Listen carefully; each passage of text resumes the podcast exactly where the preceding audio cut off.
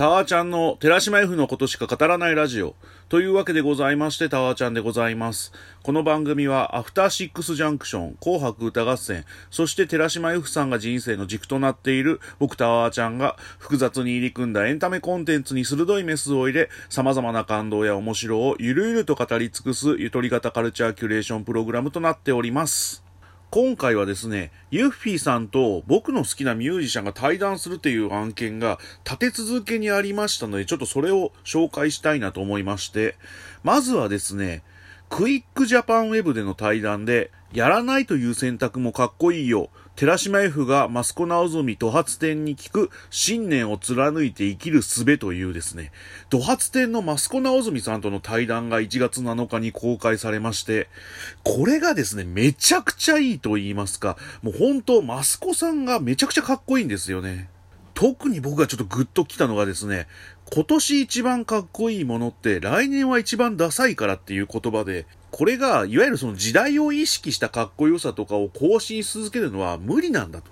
で、人に何を言われようが、俺たちのできるのはこれだっていう。で、これが最高だと思ったことをやるしかないっていうことを土発展のそのマスコさんがおっしゃってまして、まさにその土発展の今があるのは、これを貫き通してたからじゃないですか。だから、この言葉めちゃくちゃかっこいい言葉だなって本当僕思いまして、で、実際僕初めてドカツテンっていうバンドを意識したのって、多分そのスペースシャワー TV かなんかで、ライジングサンロックフェスティバルの特集をやってまして、多分2003年だったと思うんですけど、めちゃくちゃかっこよかったんですよ。そのサスパズレっていう曲を歌ってたんですけど。で、それ以降ももちろんライブも行ったし、曲もめちゃくちゃ聴いたりとかしましたけど、印象っていうんですかね、その当時のかっこよさと今のかっこよさって、僕の中のイメージだと全然変わってないんですよね。だからここまで一貫したスタイルを貫くバンドも、なかなか稀有と言いますか、マジですごいバンドだなって思ってまして、改めて土発戦の凄みを感じたと言いますかね。あと、定畜の社風も理解できたと言いますか、そのマスコさんの現場で動いている人間との関係性と熱量が大事とかっていう言葉って、マジでそのユーフィーさんの今現場にいる時に感じる運営さんの感覚にも近いものを感じると言いますか、その僕、ユッフィーさんのオフィシャルインタビューでも言ってるんですけど、定畜ってチーム感があるんですよ。そんな僕が感じた、なんていうんですか、温かさみたいなものをちゃんと言語化した言葉がこの現場で働いている人間との関係性と熱量が大事っていうマスコさんの言葉だとも思ってまして、だから改めてユッフィーさんの所属定畜でよかったなっていう嬉しさもあったりとかしますよね。たまにその定畜さん、僕らよりもユッフィーさんのこと好きなのではって思う時多々ありますからね。だから僕らも負けずにちゃんと応援しようかなっていうね、その定畜さんを見て思えるような感じもありますしね。そんなことも気づかせてくれる、ほんとマスコさんとの対談、最高の対談でございました。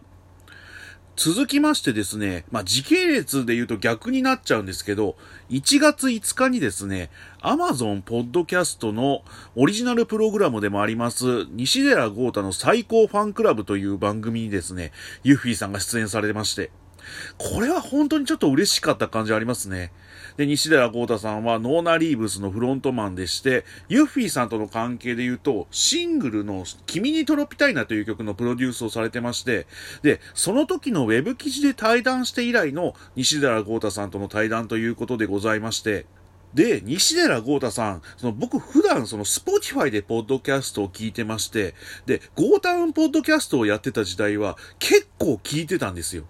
ただ、アマゾンに移行されてから、僕普段 Amazon Music 使ってないので、本当は聞きたい番組結構あるんですよ。そのジェーン・スーさんと高橋芳朗さんの生活が踊る歌とか、あとそのアトロクと Creepy Nuts とのそのコンプラタイムコップとか、めちゃくちゃ聞きたい番組はあるんですけど、しかも聞かなきゃ聞かなきゃとは思っていて、後回しになってる感じがあって、で、ゴータさんの番組にユーフィーさんが出演ってことで、これはって思って急いで番組をフォローして、それで Amazon ポッドキャストで聞いたんですけど、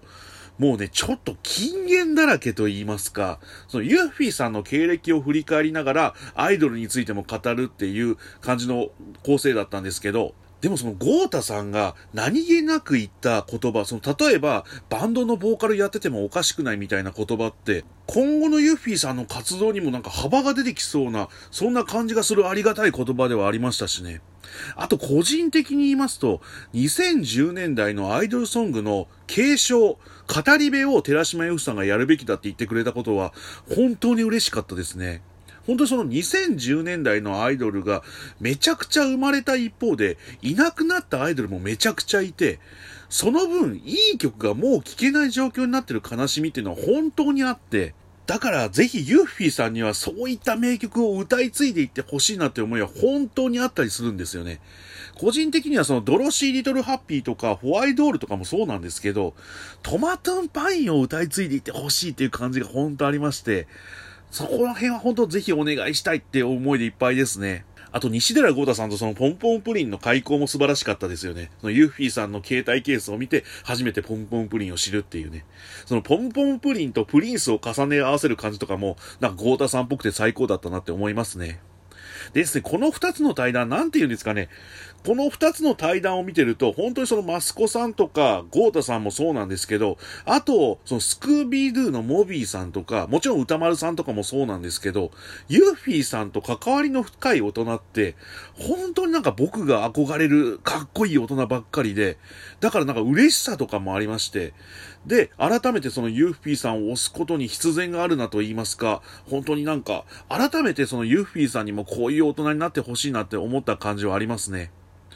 というわけでございまして、今回はマスコさんのインタビューと、ゴータさんのポッドキャスト、最高のコンテンツの紹介をしたということでございまして、今回はこれで締めたいと思っております。以上、タワーちゃんでした。また明日